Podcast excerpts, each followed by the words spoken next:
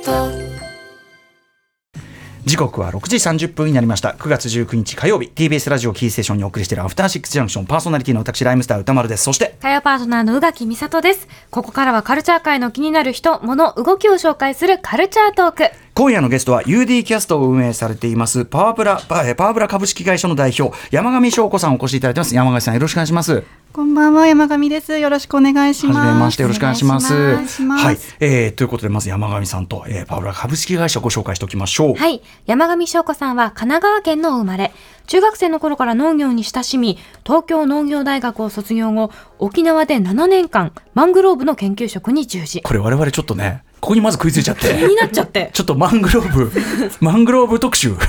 ぜひ、そっちも聞きたいっていうね、あります。すみません、止めちゃった。はいはい。そこから2011年に東京へ移り、映画映像のバリアフリー化に取り組むパラブラ株式会社の立ち立ち上げに携わっていました。2017年より代表に就任されたということです。そしてそのパラブラ株式会社、映画の音声ガイド、字幕制作や、それを映画館で聞くためのスマホアプリ、UD キャストの開発などを行っています。2022年8月より UD キャストアプリは UD キャストムービーへと名称を変更しました。そして UD キャスト自体はこの名前はですね、障害当事者やそのサポーターたちが集う場として、様々な相談窓口やエンタメ情報、LINE のオープンチャットを備えたコミュニティへと進化したということです。はい。あの、まあ、現在、その U- UD キャストムービーとなっている UD キャストね。えっ、と、この番組でも2020年3月22日火曜日に耳で見る映画音声ガイド UD キャストでなんだ特集ということで、えーまさにパワーブラのまかなえ美穂子さんと松田孝子さんご出演いただいてお話を伺いました。その説は大変お世話になりました。あありがとうございますありがとうございなんか最近ようやくその映画館のいろんな事前のその注意みたいのであのスマホ綺麗みたいのはあっても、でねそのやっぱ実際その UD キャストなりそういう音声サービスを利用するためにスマホをつけてる人もいるわけだからあの綺麗のと同時にそれもありますよって言わないとダメじゃんって、まあ、ちょっと思ってたんですけど、この間映画館行ったらあのそれしやってましたあ UD キャストっていうのがあってすごい鋭いですね、はいもうまさにみんなドキドキしながら使わなきゃいけなくなっちゃうので、ねはいあの案内は本当ありがたいですよね絶対並行してやるべきことですよね、本当にね。うんマナー的なね、そのいわゆるうるさい、まあ、気になるっていうのと並行して、やっぱり、あの使ってる人もいますよ。楽しむために使ってる方もいらっしゃいますからね。あのね、ようやくこの間、シネスイッチ銀座行ったらやってました。はい。なんで、これからちょっとずつ入っていくといいですね、これもね。はい。えーということで、今夜は、えーと、その UD キャストの中に作られた、えー文化芸術全般の鑑賞サポート相談窓口について、そしてまたその解説のきっかけになった法律、合理的配慮の義務化。これちょっと我々も全然分かってなかったんで、何なのかといったあたりに関してですね、えー山上さんに伺っていきます。山上さんよろしくお願いしますよ。ろしくお願いします。生放送でお送りしていますアフターシックスジャンクションこの時間のゲストは UD キャストを運営するパラブラ株式会社の代表山上翔子さんをお招きしていますよろしくお願いしますお願いしお願ます。いします。さあ、ということで早速ですが、えっ、と、UD キャストというね、そのまあ、今はその大きな包括的な集まりというかね、そのあたりになった中に作られた文化芸術全般の鑑賞サポート相談窓口。これは何でしょうか？あこれはですねあの文化庁さんからの委託事業として去年からスタートして今年2年目の事業になります。あの視覚障害とかあの聴覚障害の方それからまあその他本当に車椅子ユーザーなども含めて、あの障害当事者から、まあ、例えばあの映画が見たいけどサポートがあるかわからないとかあの舞台に字幕や音声ガイドをつけてもらうにはどうしたらいいかなどの、まあ、そういった本当にちょっとしたことから相談に乗るあの窓口になってます。はい。でまあ、行政にもあの窓口はあるんですけれども、まあ、どうしてもその文化芸術分野ってなると結構専門的な部分も多くなってくるので、まあ、そこのところを、まあ、まずは文化庁様からの委託で、まあ、事業としてやってみようということでスタートしたものになります。はい。で特徴としてはあのもちろん当事者の方からの相談っていうのが圧倒的に多いのは多いんですけれども、あの実際にはどんなふうにサポートをした方がいいのかっていうことで、事業者側からのあの相談も受け付けるというところが、あのすごいポイントになってましてあ。の、まあ、事業者側にもやっぱりうん。別に悪意があるわけではなくって、あのできることならやりたいし、あのでもそのことについてまだ何も知識がなかったりするので、まあ、そういった方々からの、まあ、ご相談も受けながら、まあ、今回はどんな形でやっていきましょうかっていうこう落としどころを探っていくっていう作業をあの、私たちの方でも一緒にお手伝いさせていただいているっていうところですね。当然その知識の問題もあるし、はい、やりたいけどちょっとこれ予算的にやれること限界ありましてとか、そういうのがあって当然ねそうですね。あるでしょうしね。本当にリアルにそういう問題がたくさんありますし、あの実際にはやっぱり100%それが実施できるとは限らないんですけれどもやっぱできなかったらできなかったなりにそれそのなんか理由をちゃんと知っていくことっていうのもすごくやっぱ課題整理の中の大事な要素になってくるので、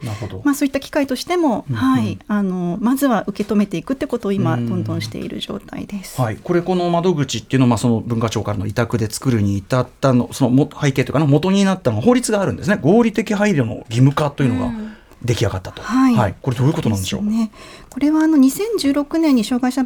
障害者差別解消法という法律が施行されましてあの、まあ、当時これがあってあの実は映画業界もぐっとバリアフリー化が進んだんですけれども、うん。うん、まあ、目的は障害の有無によって分け隔てのない共生社会の実現ということで、まあ、その中でこう語られている柱が2つありまして、まあ、1つが不当な差別的扱いの禁止っていうことと、うん、もう1つがこの合理的配慮の提供というものになります。うんはい、でまあもともとあのできた当時はあの行政に対しては義務化されていたんですけれどもあの民間に対しては努力義務っていうところでとどまっていたんですがこれが実は来年の4月1日から民間に対しても義務化されるということが決まったところです。うんうんはい、はい、でも罰則規定があるようなものではないんだけどそうですね。罰則規定は特に今のところ、うん、特にないですね、うん、まあもちろん不当な差別的取り扱いの禁止はこれなのね言うまでもなくだけど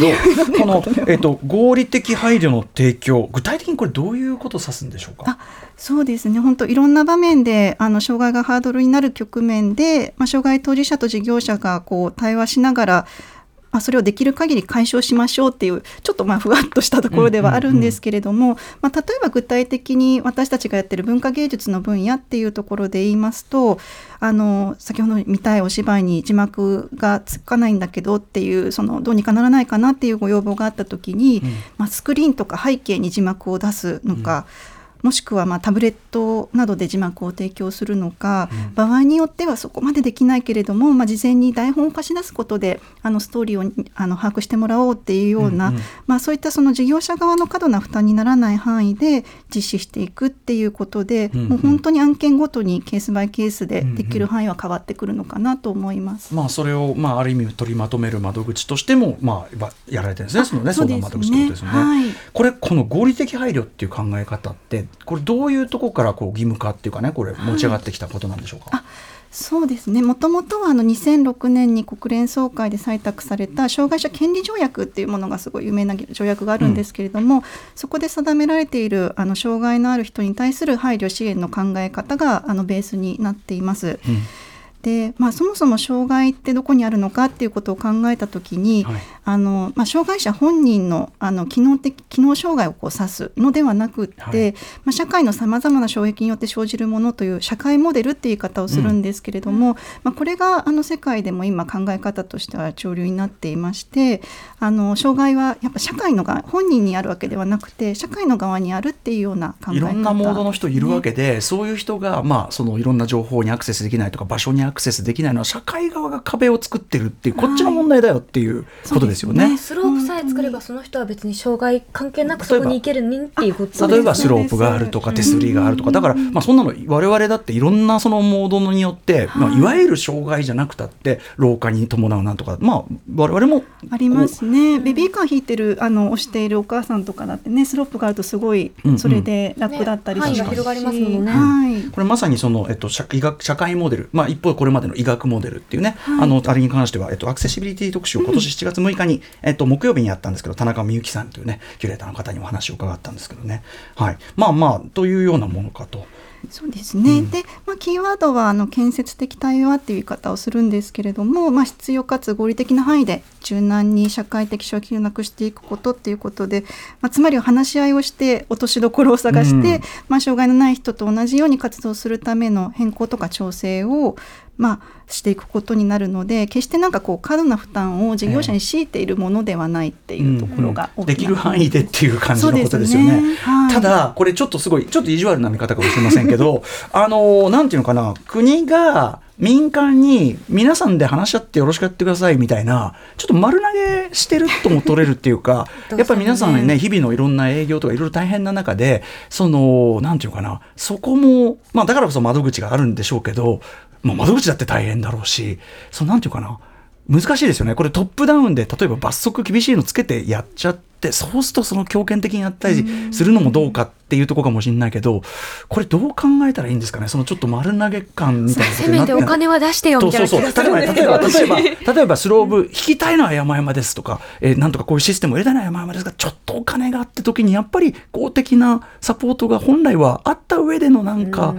やってほしいとかあるんじゃないですかね。いやあのはいもうもちろん私もそこも必要だと思うんですけれども、うん、まあ一方でそのなんて言うんでしょうこうこれだけ見ると法律だけこう突きつけられてるっていうようなイメージが強いかもしれないんですけれども、うん、あのやっぱりそれ実際には本当に大変なことだと思うんですけれどもただ結構大事なポイントはやっぱりこう社会を変えていこうとしている法律なわけだ、うんうん、なんですよね。でその社会を構成するという意味では逆に行政任せっていうよりはあの事業者も含めてでもっと言うとやっぱり一人一人私たち自身が認識しないとやっぱ変わ社会って変わっていかないことかなとも思うので、うん、まあ、そういった考え方で向き合っていくのも必要かなって思っています。で、まあ、一方でその障害当事者にとってもあのこれまで本当に最初からそもそもいけないやって言って干渉を諦めていった方もたくさんいらっしゃって。て、まあ、今もまだまだ多い状況ではあるんですけれどもそういった方々が声を上げた時に前例が前提の知識がないと、まあ、本当にちょっと悲しいんですけど、当事者の方が連絡すると単なるクレームとして扱われてしまうんですよね。でも分かんないからこそのものだと思うんですけどでも私たちから見るとある程度こう皆さんとも接点持っていくといやこれすごい重要だと思うんだけどみたいな。やっぱりこう見たいっていう思いを持ってる一お客様であるっていうことがすごい大事だなと思っていて、はい、だしね情報保障まさにそのこの間の特集でもありましたけど、はい、そのもうあの基本的人権っていうか、誰もが平等にな、ね、全てにアクセスしうる平等にアクセスしうる場所もそうだし情報もそうだしってこれはもう基本的人権の部類だからそうなんです、ね,、なんですよね。だからやっぱ行政側だけじゃなくって、まあ、社会を構成する私たち自身も含めてそこに理解をしていきながらやっぱり文化芸術で言えば観客を創造するっていうことにもつながると思いますし、うんうんうん、やっぱそれをこう考えていくなんかどちらかというと法律ができて終わりなわけではなくて、はい、法律ができたことがスタート地点なのかなっていうところかなと、うんうん、はい、思っています、まあ、今までその特に日本社会がそういう面に関してあんまりちょっと考えてこなさすぎたから、ちょっとこの制度によって一旦考えるそのスタートラインにつくっていうか。とこことかもしれないですよね、ね、ちょっとね。ちょっとこれだけで足りるかどうかちょっとこあるけども問題は、うん、きっかけの一つとして、ね、そうだね。これによって何が足りないかも明確化するかもしれないしでも、おっしゃる通り確かに、えーと、いやこういうのが欲しいんだけどっていうのは当然の権利としてお互いその提供する側サービス提供する側も、まあ、享受する側もまあ、認識としてやる、一第一歩ではあるのかやっぱりこれは。そうですね、うん、なんかそうそうであってほしいと思いますし、うんうん、やっぱり結構このこのでも動きってあの実際に皆さんからこう事業者側からも、うん、あのそんなにこう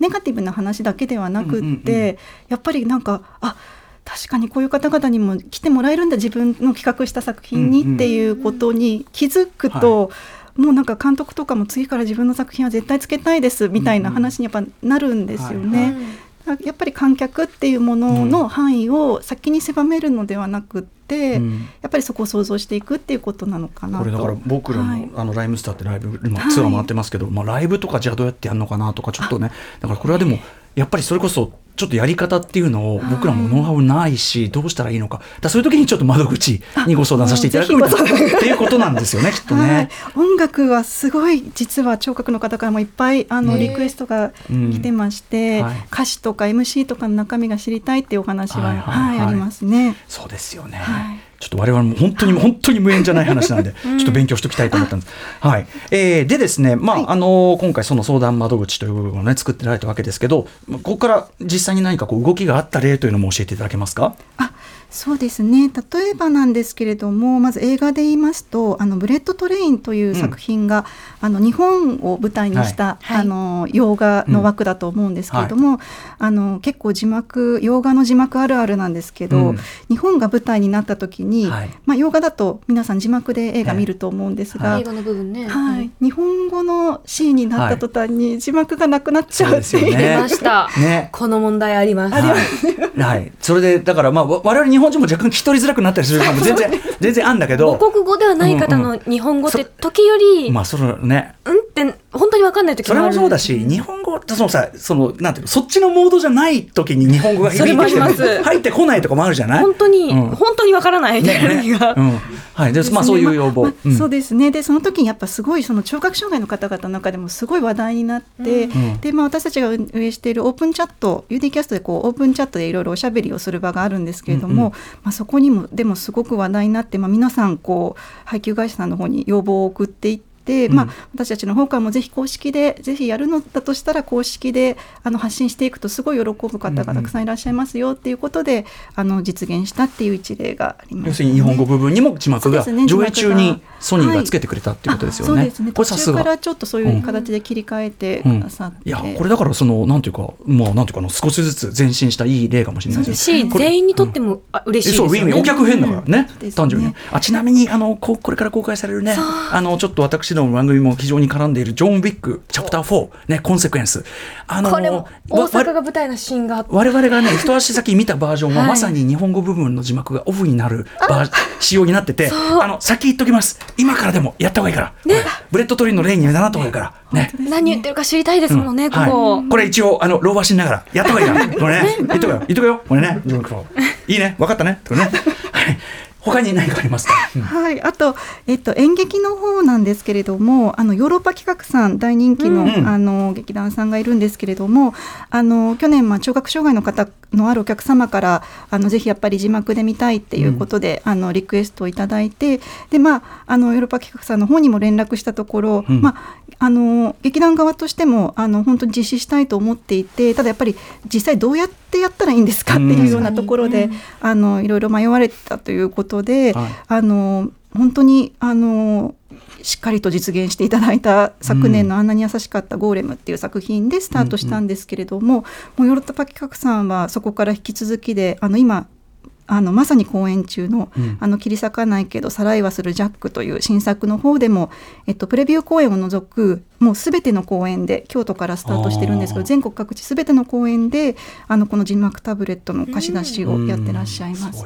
はい、はい、さらにさらに。さらにさらに、はい。それからそうですね。あのちょっと書籍っていう方になるんですけれども、うん、稲田俊介さんの本で「食いしん坊のおや、お悩み相談」という、うん。はい、あの素敵な本がある。この間あの来ていただいたばかり。はいはい。ですよね、うんうん、はいあの実際出版したそのリトルモアさんがもともと映画でもお付き合いがあったんですけれども、うん、やっぱり書籍の方でも何かできないかっていうことで、うん、あのまあ、ぜひこの本でまずはスタートしようっていうことであの視覚障害の方々がまあどうやって本読書してるのかっていうことをまず知っていこうっていうことで、はい、みんなでこう視覚障害の方々と読書に関するこうモニタリングをして、まあ、いろいろお話ししながら、まあ、皆さん本当実際には多様なんですけれども、それを参考に、えっと、この本に関しては本を買ってくれた方にテキストデータを提供するっていうサービスを実現されたあの一例になります。なるほど。で、読み上げ、はい、要するにあれですね、読み上げ機能が使えるね。ね皆さんスクリーンリーダーが使いやすいような、うんうん、はい、編集をしていて、